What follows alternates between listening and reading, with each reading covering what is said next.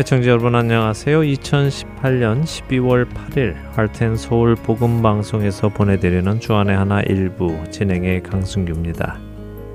지난 한 주도 경건의 모양은 있으나 경건의 능력은 부인하는 자들에게서 돌아서신 여러분들 되셨으리라 믿습니다.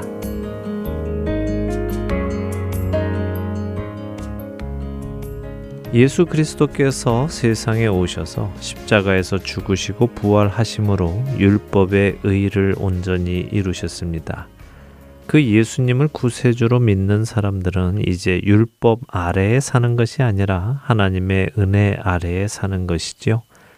어느 누구도 율법을 지킴으로 하나님의 의에 다다를 수 없기에 우리 대신 모든 율법을 온전케 하신 예수 그리스도의 의의 옷을 입고 우리는 하나님의 의에 다다르게 된 것입니다. 그러나 이 말이 종종 사람들에게 오해되기도 합니다. 그중 가장 큰 오해는 율법을 지켜서는 안 된다는 것이지요. 율법을 지키려는 사람들을 향해 율법주의자라고 몰아세우며 그들을 정죄하기도 합니다. 하지만 그것이 사실일까요? 율법을 지키려고 하면 율법주의자가 되는 것일까요? 우리는 은혜의 시대에 살기 때문에 율법을 지키려는 시도도 해서는 안 되는 것일까요? 여러분들은 어떻게 생각하십니까? 첫 찬양 함께 하신 후에 말씀 이어가겠습니다.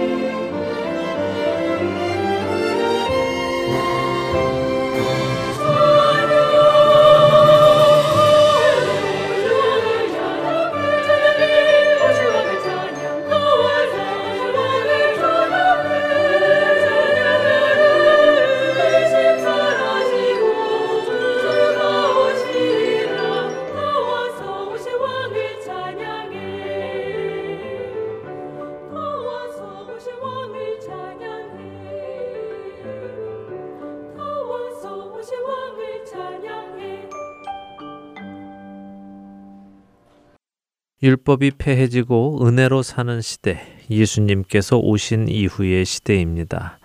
그런데 그 정확한 의미는 무엇일까요?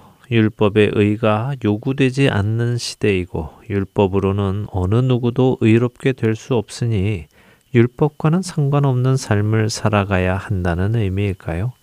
물론 이렇게까지 심하게 말하는 사람들은 없을 것입니다만 우리 시대의 그리스도인들의 모습을 보면 왠지 행동으로는 그렇게 주장하고 있는 것처럼 보입니다.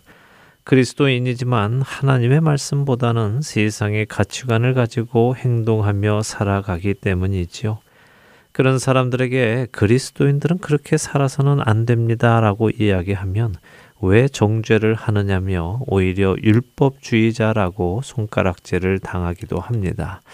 그러나 그것이 성경이 말씀하시는 은혜의 시대의 의미일런지요. 종종 마태복음 5장 20절을 근거로 우리가 율법을 지켜서는 안 된다는 사람들을 만나기도 합니다. 마태복음 5장 20절의 말씀은 여러분들도 이미 잘 알고 계시는 말씀이지요. 내가 너희에게 이르노니 너희 의가 서기관과 바리새인보다 더 낫지 못하면 결코 천국에 들어가지 못하리라. 예수님께서 산에 오르셔서 무리들을 향해 가르치신 산상수훈 중의 한 구절입니다. 우리의 의가 서기관과 바리새인보다 더 낫지 못하면 천국에 들어가지 못한다고 하셨는데 613개의 율법을 지키던 바리새인과 서기관들이 천국에 들어가지 못하니 우리는 율법을 지키려고 해서는 안 되고 오직 예수님의 은혜를 붙들고 들어가야 한다고 이야기를 합니다. 분명히 옳은 말씀인데도 불구하고 무언가 부족한 말씀이기도 하지요. 물론 우리 중 어느 누구도 율법을 지킴으로 천국에 들어가는 의에 다다를 자는 없습니다. 그러나 그렇다고 해서 율법을 지키려는 시도조차 하지 말아야 하는 것이 성경의 가르침이실까요? 우리는 이 문제를 깊이 생각해 보아야 할 것입니다. 만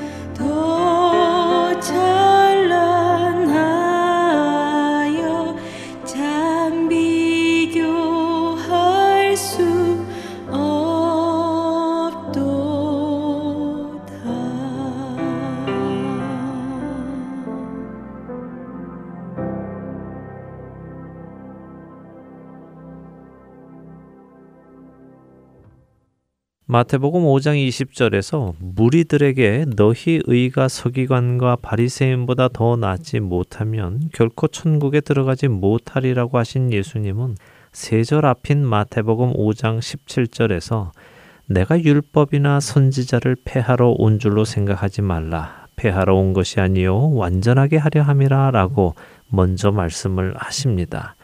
그러니까 마태복음 5장 17절 이후로 하시는 말씀은 율법이나 선지자를 폐하기 위해 하신 말씀이 아니라 완전하게 하시기 위해 하신 말씀이라고 보는 것이 옳겠지요. 왜냐하면 예수님께서는 18절과 19절에 이어서 이렇게 말씀하시기 때문입니다. 진실로 너희에게 이르노니 천지가 없어지기 전에는 율법의 1.1획도 결코 없어지지 아니하고 다 이루리라. 그러므로 누구든지 이 계명 중에 지극히 작은 것 하나라도 버리고 또 그같이 사람을 가르치는 자는 천국에서 지극히 작다 일컬음을 받을 것이요 누구든지 이를 행하며 가르치는 자는 천국에서 크다 일컬음을 받으리라. 예수님은 분명하게 천지가 없어지기 전에는 율법의 작은 것 하나도 결코 없어지지 않을 것이며 그렇기에 이 계명 중 아주 작은 것 하나라도 사사롭게 생각하고 넘겨버리거나 또 그렇게 가르치는 자는 천국에서 지극히 작다고 일컬음을 받을 것이라고 말씀하십니다. 또 반대로 누구든지 이를 행하며 가르치는 자는 천국에서 크다 일컬음을 받을 것이라고 하시지요. 그리고는 너희 의가 서기관과 바리새인보다 더 나아야 한다는 말씀을 하신 것입니다. 예수님의 이 말씀을 다시 깊이 생각해 보시기 바랍니다. 지금 예수님께서 하시는 말씀이 율법은 지킬 수 없는 것이니 더 이상 지키지 않아도 된다고 하시는 것입니까? 아니면 율법을 소홀히 여기거나 없어진 것으로 여겨서는 안 된다고 하시는 것입니까? 예수님의 말씀은 명백하게 율법을 소홀히 여기거나 없어진 것으로 생각해서는 안 된다는 말씀이지요. 그렇다면 도대체 어떻게 하라는 말씀인가요? 율법을 지킴으로 의에 다다를 수 있는 사람이 없는데도 불구하고 우리는 율법을 지키기 위해 여전히 노력해야 한다는 말씀일까요? 한번 생각해 보시기 바랍니다.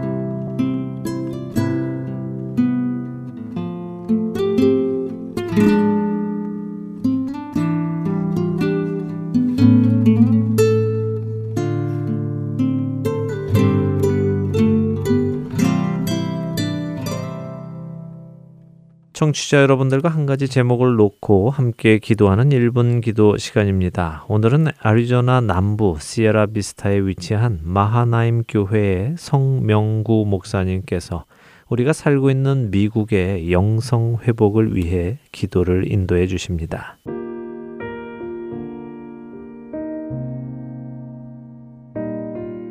하트앤 서울 복음 방송 1분 기도 시간입니다. 저는 성명구 목사입니다. 오늘은 이 미국 땅을 위해 기도했으면 좋겠습니다. 청교도의 신앙의 기초로 세워진 나라, 하나님의 말씀과 법으로 세워진 이 나라가 다시 한번 하나님의 말씀과 영성으로 회복되고 영적으로 새롭게 깨어 일어나는 나라가 되기를 원합니다. 아주사의 성령의 부흥의 역사가 다시 한번 이 땅에 일어나 회개의 역사가 일어나고 무너진 하나님의 말씀의 성벽들이 다시 한번 재건되는 역사가 있게 해달라고 그리고 우리의 자녀들이 악한 중독들로부터 자유하게 해달라고 기도했으면 좋겠습니다. 그래서 하나님께서 이 땅에 부어주신 은혜를 회복하는 미국이 되었으면 좋겠습니다. 함께 기도하겠습니다.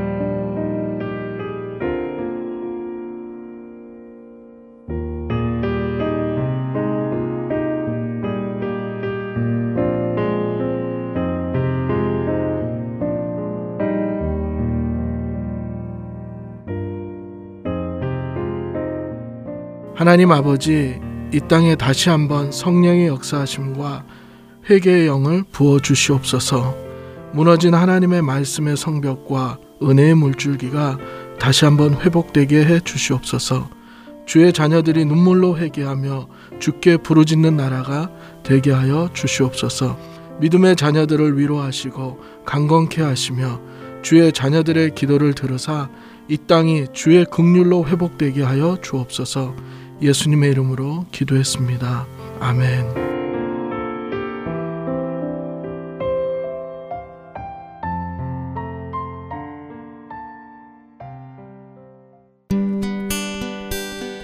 기쁜 소식 사랑으로 땅끝까지 전하는 아랜소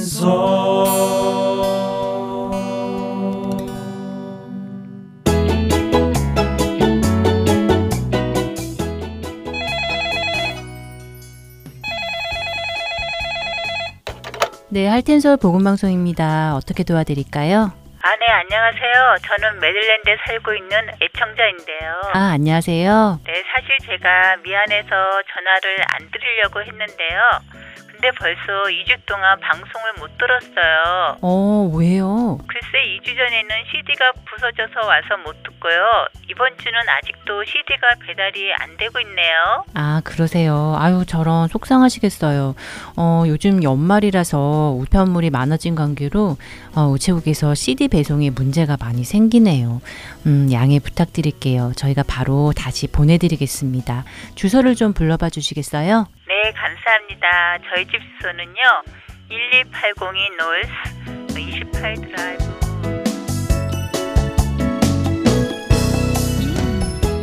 매년 연말 연시에는 많아진 우편물로 인해 CD 배송에 종종 문제가 생깁니다. CD 배송이 원활히 이루어지도록 여러분들의 기도를 부탁드리며 혹시 파손된 CD를 받으셨거나 받지 못하신 경우가 생기시면 망설이지 마시고 연락을 주시기 바랍니다. 다시 보내드리겠습니다. 사무실 전화번호는 602-866-8999입니다.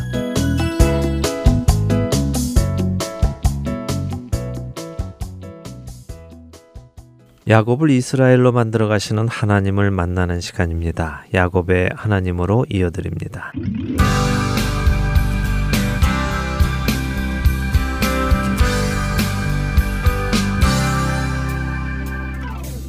애청자 여러분 안녕하세요. 야곱의 하나님 진행의 민경은입니다. 네, 여러분 안녕하세요. 강순규입니다. 네, 드디어 요셉이 형들에게 자신의 정체를 밝혔습니다. 네, 그동안 형들의 본심을 알기 위해 자신의 정체와 감정을 숨기며 참아왔던 요셉이 드디어 형들의 본심을 알고는 자신의 정체를 밝혔습니다. 네, 형들이 정말 깜짝 놀랐겠어요. 예. 네. 형들이 놀라서 요셉의 질문에 대답하지 못했다고 성경은 기록하고 계시죠. 어, 요셉은 형들에게 자신의 정체를 밝히며 흉년이 앞으로 5년이나 더 계속될 것을 이야기했습니다. 그래서 형들에게 아버지를 모셔와서 함께 살 것을 말했지요. 여기까지가 창세기 45장 14절의 내용입니다. 오늘 이후의 이야기를 또 해보도록 하지요. 어, 이후인 창세기 45장 15절에서 28절까지는 그렇게 자세히 볼 만한 내용은 없습니다. 그래서 제가 빠르게 설명을 해드리고 넘어가도록 하지요. 청취자 여러분들도 성경을 펴시고 함께 보시면 좋겠습니다. 어, 15절에 보면요. 요셉이 형들을 끌어안고 입맞추며 울었다고 하십니다. 형들도 그제서야 요셉과 대화를 하지요. 이렇게 요셉의 형제들이 왔다는 소식이 바로와 그 신하들에게 들렸고요. 바로와 신하들이 그 일을 기뻐했다고 하십니다. 바로 왕은 요셉에게 요셉의 식구들을 애굽으로 이사를 오라고 시킵니다. 자신이 애굽에 좋은 땅을 줄 것이고 기름진 것들을 먹이겠다고 약속을 하지요. 바로가 요셉을 정말 끔찍히 여기네요. 예, 뭐 아무래도 요셉 때문에 애굽이 지금 흉년 2년째를 겪으면서도 아무 문제도 없고 오히려 강성해져 가고 있으니까 고마운 마음이 있을 수밖에 없겠지요. 네. 바로는 특별히 요셉의 식구들이 가나안에서 애굽으로 이사를 올 때 가나안에서 쓰던 물건들은 가지고 오지 말라고 합니다. 여기 오면 새 것으로 다 주겠다고까지 약속을 하지요. 21절에 보면 이스라엘의 아들들 다시 말해 야곱의 아들들이 바로의 명령한 대로 수레를 받고 또 가고 오는 동안 먹을 양식까지 두둑히 받아서 아버지 야곱을 모시러 갑니다. 22절은 한번 읽어 주시면 좋겠습니다. 읽어 주시죠. 또 그들에게 다 각기 옷 한 벌씩을 주되 베냐민에게는 은 300과 옷 다섯 벌을 주고 네. 네, 요셉이 형들에게 옷을 한 벌씩 선물해 주는군요. 네. 베냐민에게는 다섯 벌을 주고요. 혹시 또 시험을 하는 건 아니겠지요? 예, 시험을 하는 것은 아니고요. 형들과 화해를 하는 장면입니다. 형들은 요셉의 채색 옷을 미워하고 시기했지요. 그래서 형들은 요셉의 그 채색 옷을 벗겼습니다. 그리고 그를 종으로 팔아버렸죠. 종의 옷을 입힌 것입니다. 그러나 그런 형들에게 요셉은 복수를 하는 것이 아니라 오히려 옷을 한 벌씩 선물을 합니다. 형들을 향한 완전한 용서와 화해를 의미하는 것이죠. 베냐민은 형을 파는 일에는 관계가 없었습니다. 그래서 베냐민은 용서해 줄 것이 없으니 더 많이 주는 것이죠. 자, 요셉은 이렇게 형들을 용서했습니다. 그렇다면 형들은 그 용서를 받아들여야 하는데요. 요셉은 형들이 혹시라도 딴 생각을 할까봐 가는 길에서 다투지 말라고 부탁을 합니다. 형들이 가나안 집으로 가는 동안 이제 아버지한테 뭐라고 말을 할까? 어떻게 요셉이 살아있다라고 말을 해야 하나? 이런 걱정을 시작하게 되면 누가 팔자고 했냐라고 아버지가 물어보면 뭐라고 답을 하나 이런저런 대화를 하다 보면 네 책임이다 네가 팔자고 했다 아니다 네가 죽이자고 했는데 나는 그나마 팔자고 했으니 내가 살린 거나 마찬가지다. 뭐 이런 이야기들이 오고 가고 할 것 같으니까 이 문제로 다투지 말라고 하지요. 모든 과거는 다 지나갔으니 솔직하게 아버지께 자초지정을 설명하고 모시고 오라는 것입니다. 네, 형들이 충분히 다툴 만 했겠네요. 아버지께 이야기하려면 아무래도 자신들이 팔아먹었다는 이야기를 해야 했을 테니까요. 그러면 충분히 그럴 만하죠. 우리도 어떤 잘못을 이야기하려면 그 전에 속였던 것까지 다 이야기해야 하니까 곤란할 때가 있지요. 그렇죠. 예, 그러나 솔직히 말하는 것이 성경적입니다. 자, 형제들이 야곱에게 말을 합니다. 26절부터 28절을 읽어 주세요. 알리어 이르되 요셉이 지금까지 살아 있어 애굽 땅 총리가 되었더이다. 야곱이 그들의 말을 믿지 못하여 어리둥절하더니 그들이 또 요셉이 자기들에게 부탁한 모든 말로 그에게 말하매 그들의 아버지 야곱은 요셉이 자기를 태우려고 보낸 수레를 보고서야 기운이 소생한지라 이스라엘이 이르되 조카도다 내 아들 요셉이 지금까지 살아 있으니 내가 죽기 전에 가서 그를 보리라 하니라 네, 요셉이 살아 있다는 말을 들은 야곱은 그 말을 믿을 수가 없었습니다. 뭐 여러 이유가 있었겠지요. 예전에 피 묻은 채색옷까지 보았는데 살아 있다니 믿을 수 없었을 것이고요. 또 이 아들들이 자신을 닮아서 거짓말을 잘하는 아들들이니까 또 무슨 꿍꿍이로 이런 어, 믿을 수 없는 말을 하는지 또 믿을 수 없었겠지요. 그러나 요셉이 보낸 수레를 보고서는 기운이 소생했다고 합니다. 이 수레는 애굽에만 있는 특별한 수레이니까요. 아들들의 말이 믿어졌겠지요. 어쩌면 요셉이 오래전에 해주었던 꿈 이야기가 생각이 났을지도 모릅니다. 어쨌든 야곱은 힘을 얻고요. 내 아들 요셉이 살아있다니, 야, 내가 죽기 전에 가서 만나야 하겠다 하고 마음을 정합니다. 자, 이제 창세기 46장으로 넘어가도록 하겠습니다. 1절에서 7절을 한 절씩 보겠습니다. 네.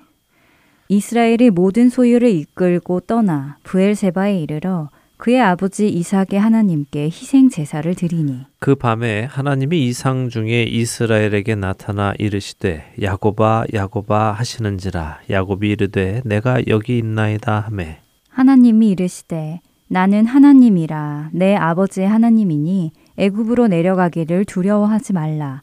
내가 거기서 너로 큰 민족을 이루게 하리라 내가 너와 함께 애굽으로 내려가겠고 반드시 너를 인도하여 다시 올라올 것이며 요셉이 그의 손으로 내 눈을 감기리라 하셨더라.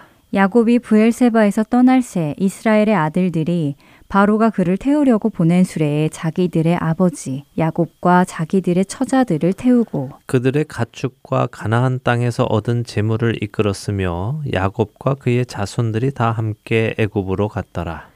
이와 같이 야곱이 그 아들들과 손자들과 딸들과 손녀들 곧 그의 모든 자손을 데리고 애굽으로 갔더라. 네, 자 성경이 계속해서 야곱을 이스라엘로 지칭을 합니다. 변화된 야곱의 모습이죠. 야곱은 지금껏 헤브론에 살고 있었습니다. 그런 그가 짐을 챙겨서 떠난 후에 먼저 부엘세바에 다다랐는데요. 부엘세바는 자신이 아버지 이삭과 어린 시절을 보냈던 곳이고 아버지와 형 에서를 속였던 곳이기도 합니다. 자신이 하란으로 떠나는 그 고난의 세월이 시작된 곳이 바로 이 부엘세바이죠. 이 부엘세바에서 오늘 야곱은 두 번째로 떠나는 경험을 하는 것입니다. 첫 번째는 말씀드린 대로 자신이 아버지와 형을 속여서 하는 수 없이 떠나게 된 경험이었죠. 그러나 오늘 두 번째로 떠나는 경험은 속여서가 아니라 하나님의 계획하심 속에서 떠나는 것입니다. 지금 이 장면은 참 귀한 교훈을 주는 장면인데요. 우리가 잠시 생각을 좀 해보겠습니다. 지금 이 장면은요, 사실 야곱의 집안의 3대에 걸쳐서 동일하게 나타나는 장면입니다. 무슨 말씀이냐 하면요, 할아버지 아브라함, 아버지 이삭, 그리고 야곱에까지 3대에 걸쳐서 동일하게 기근이라는 것을 겪게 됩니다. 아브라함도 가나안 땅에 왔을 때 기근을 만났고요. 이삭도 기근을 만났습니다. 지금 야곱도 만났죠. 그리고 이 세 명 모두가 애굽과 관련이 있는데요. 할아버지 아브라함은 기근이 오자 애굽으로 갔지요. 그리고 그 가는 것을 하나님께서는 막지 않으셨습니다. 이것은 허락하신 것과는 또 다른데요. 막지 않으셨습니다. 아브라함이 그렇게 결정하고 내려간 것이죠. 아버지 이삭의 경우는 기근이 오자 애굽으로 가려고 했습니다. 그런데 하나님께서 이삭은 가지 못하도록 꿈에 나타나셔서 막으셨죠.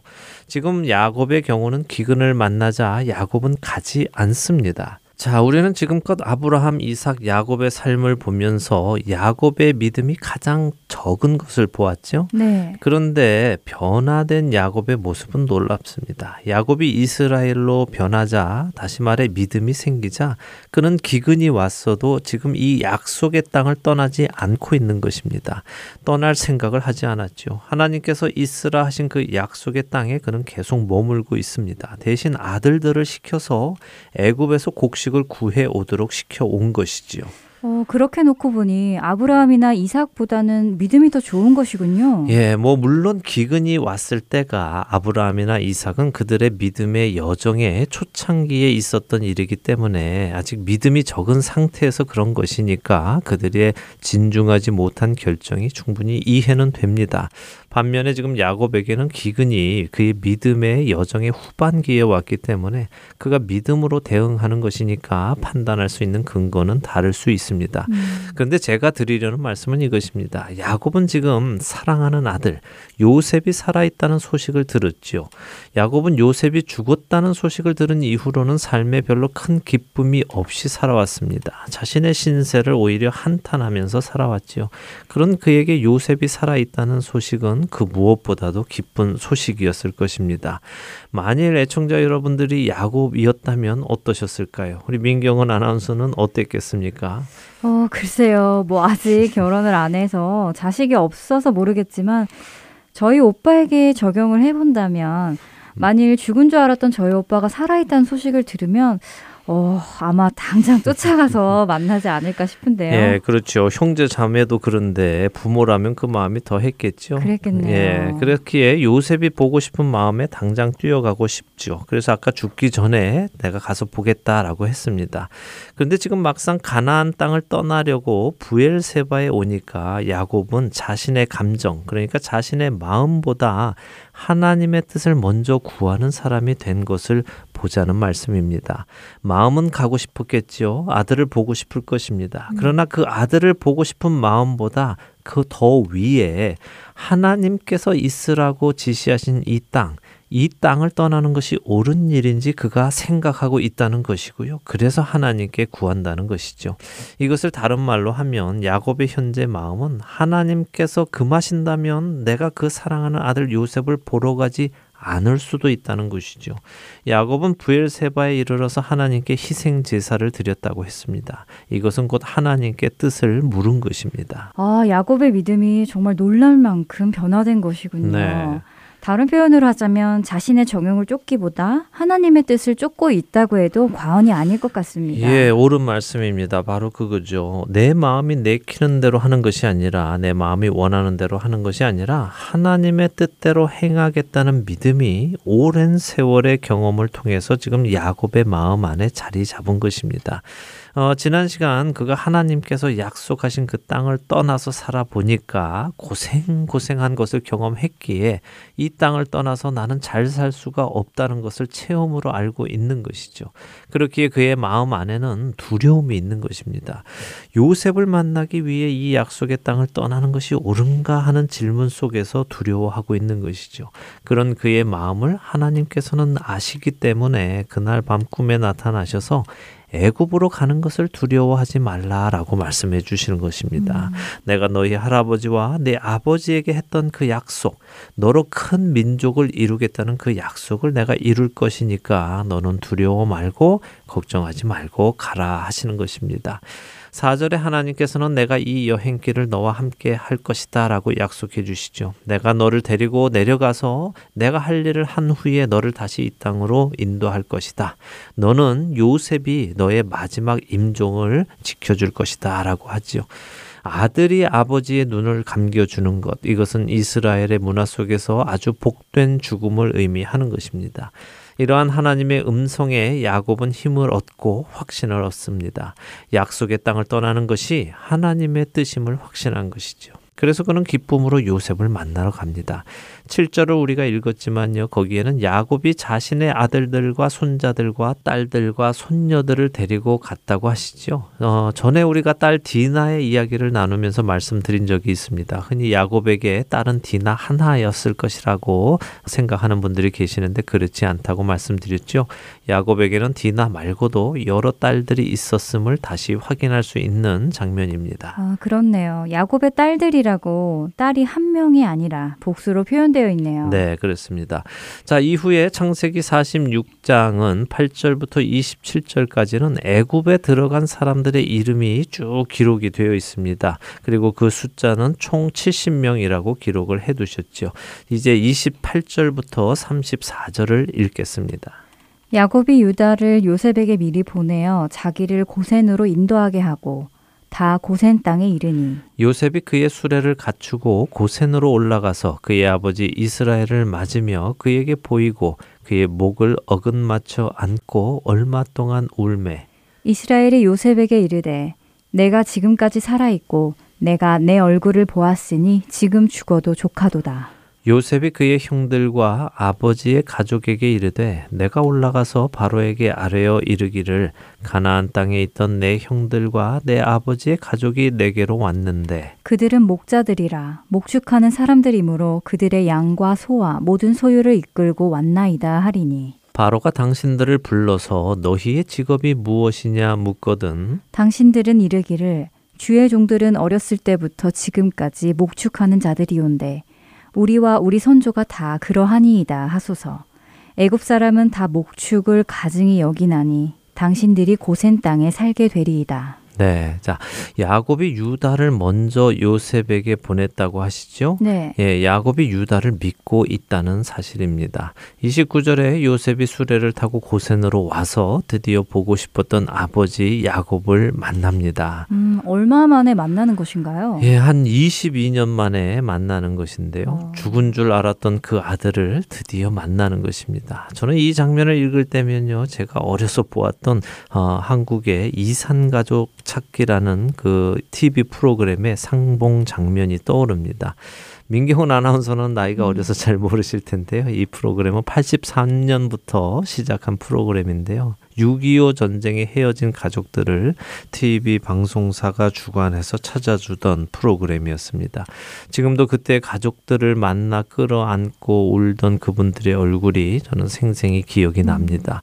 야곱과 요셉도 서로 끌어안고 목을 어긋 맞추고 한동안 울었습니다. 30절에 야곱은 죽은 줄 알았던 요셉이 이렇게 살아있고 내가 그 얼굴을 보았으니 이제 나는 죽어도 여한이 없다고 말을 하지요.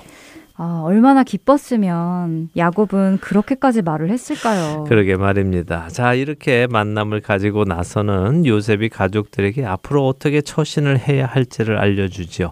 이제 바로 왕을 만날 것인데 자신이 먼저 가서 소개하기를 우리는 목자이고 목축업을 하는 사람들이기에 양과 소와 모든 소유를 가지고 왔다고 할 것이니까 바로 왕의 직업이 뭐냐 하고 묻거든 목축하는 사람이라고 꼭 대답을 하십시오라고 지시를 합니다. 그 이유가 애굽 사람들은 목축업을 가증히 여겨서 그렇다고 하시는데요. 네. 어, 그런데 왜 요셉은 애굽 사람들이 가증히 여기는 일을 한다는 것을 밝히라고 하는 것일까요?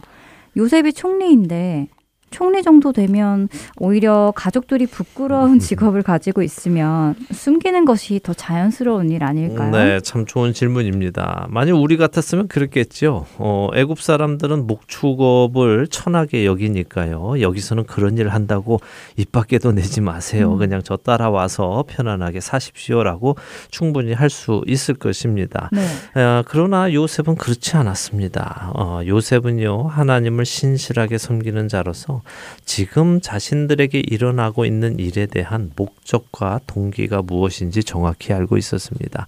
그렇기에 그는 이런 일을 시키는 것인데요. 요셉이 애굽 사람들이 천하게 여기는 직업을 굳이 이야기하라는 이유는 그렇게 해야만 자신들이 애굽 사람들과 섞이지 않고 자신들의 민족성을 유지하면서 애굽 사람들 속이 아닌 고센 땅에서 구별되어 살 수 있기 때문입니다. 요셉의 이 생각을 우리 역시 가지고 살아가야 합니다. 우리는 자꾸 이 세상 속으로 들어가서 세상과 함께 살려고 합니다. 세상 사람들이 하려는 것을 나도 하려고 하고요. 세상 사람들이 쫓는 것을 쫓으려 하고 살지요. 그러나 우리는 세상에 속한 사람들이 아닙니다. 그렇기에 비록 우리의 육신이 이 세상에 살아가기는 하지만 세상과는 구분되어서 하나님 나라의 백성이라는 정체성을 유지하며 살아가야 하는 것이죠. 네, 우리가 반드시 기억해야 할 일인 것 같습니다.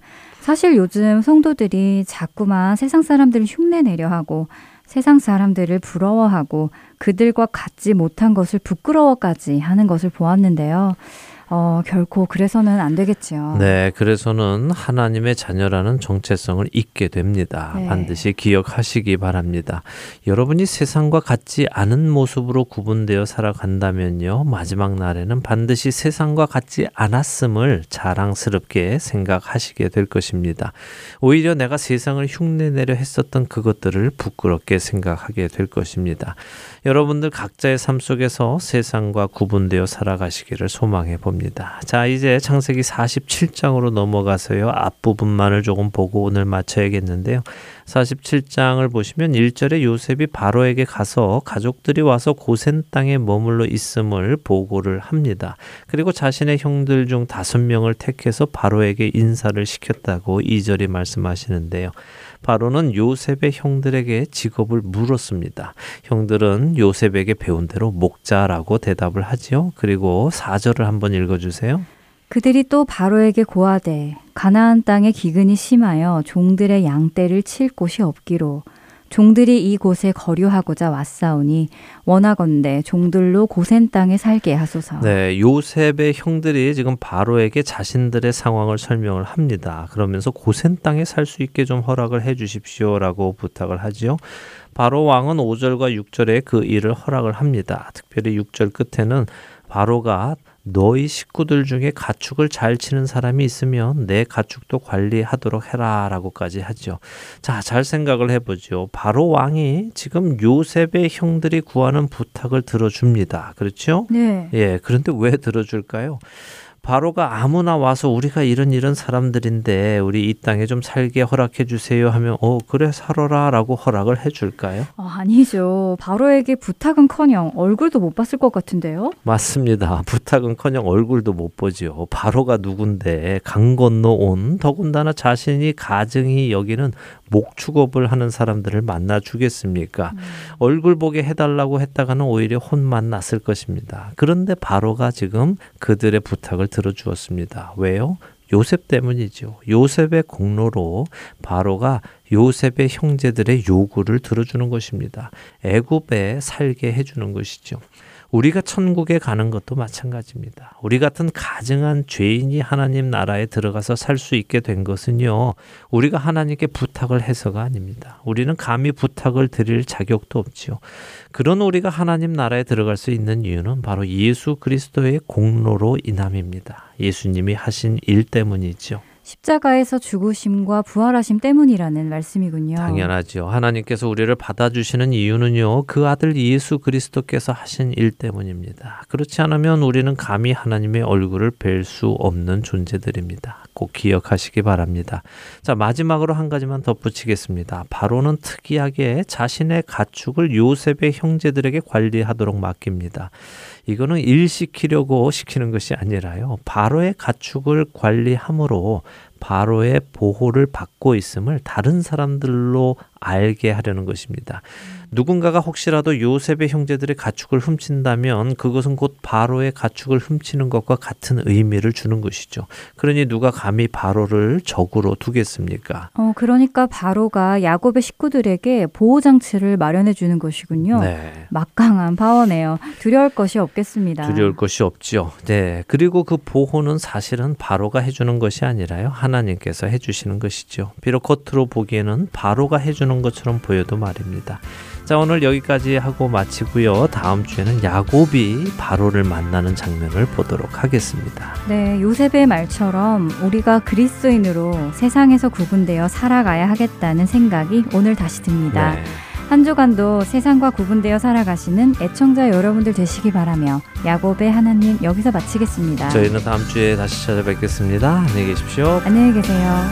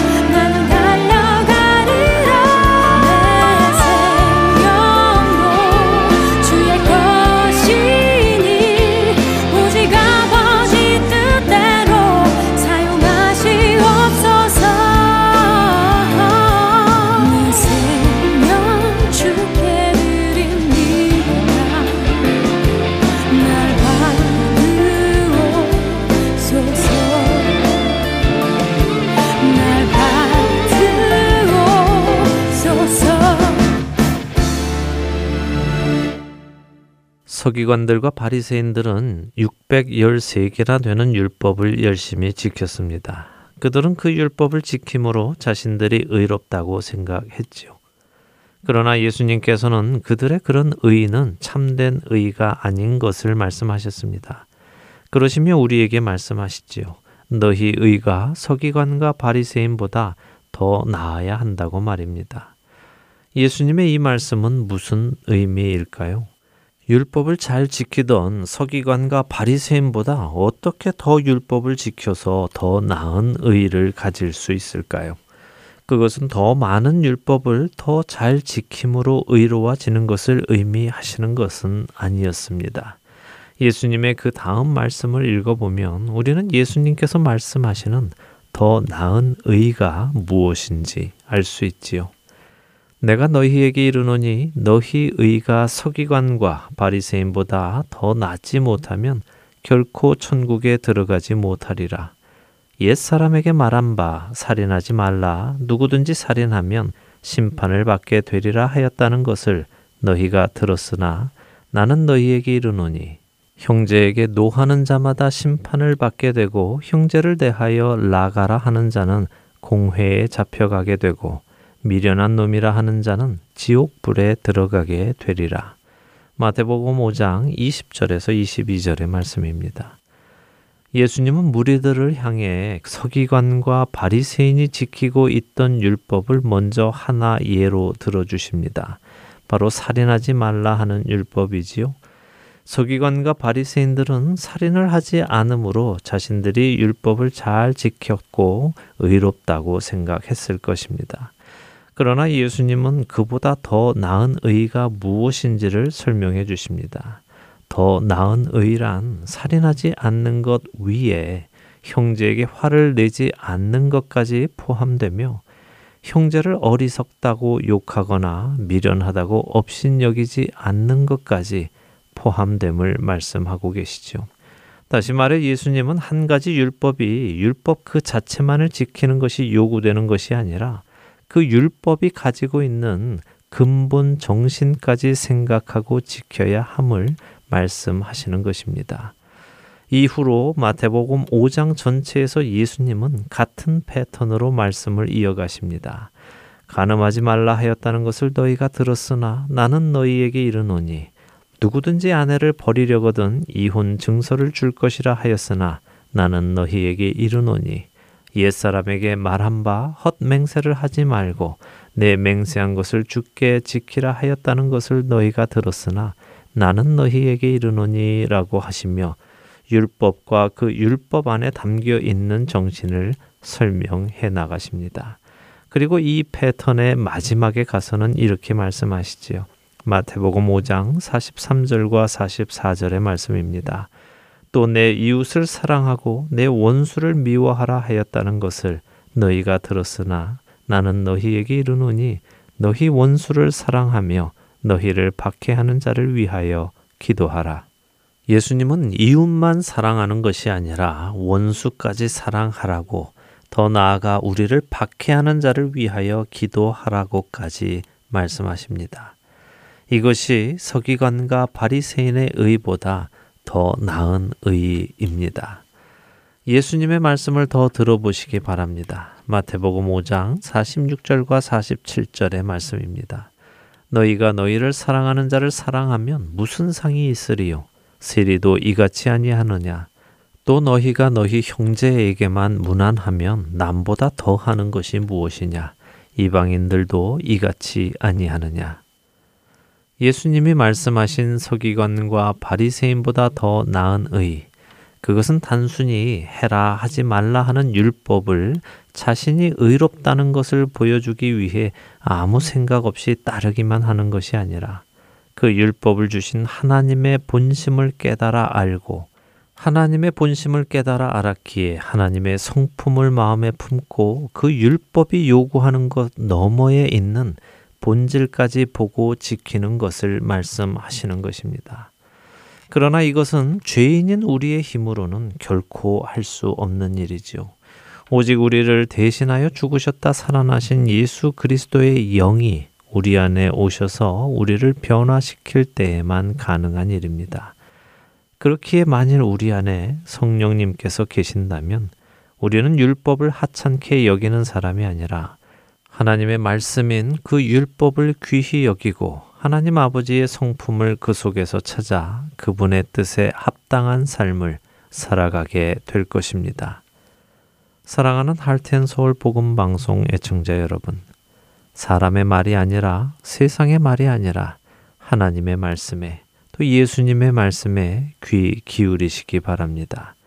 그리고 그분의 성품이 담긴 율법을 보시고 율법을 지킴으로 의롭게 되려는 시도가 아니라 이미 그리스도로 옷 입었기에 의로운 자이기에 율법의 정신을 지켜 나가시는 저와 애청자 여러분이 되시기를 간절히 소망하며 오늘 주안의 하나 일부 여기에서 마치도록 하겠습니다. 함께 해주신 여러분들께 감사드리고요. 저는 다음 주 이 시간 다시 찾아뵙겠습니다. 지금까지 구성과 진행의 강순기였습니다. 애청자 여러분 안녕히 계십시오. 주는 나를 기르시는 목자요 나는 주님의 귀한 어린 양. 푸른 풀밭 맑은 시냇 물가로 나를 늘 인도하여 주신다. 주는 나의 좋은 목자 나는 그의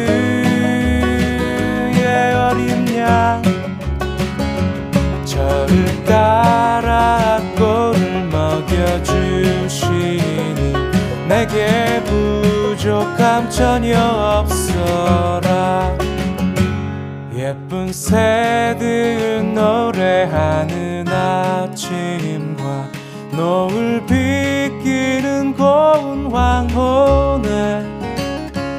사랑하는 나의 목자 음성이 나를 언제나 불러주신다. 주는 나의 좋은 목자 나는 그의 어린 양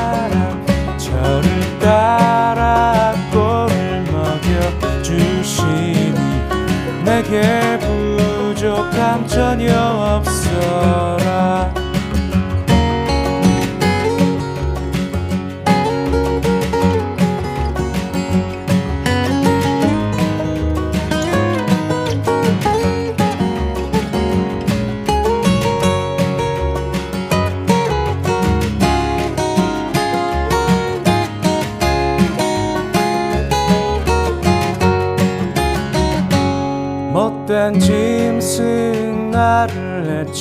못하고 거친 비바람 상치 못하리. 나의 주님 강한 손을 펼치사 나를 주야로 지켜주신다. 주는 나의 좋은 목자 나는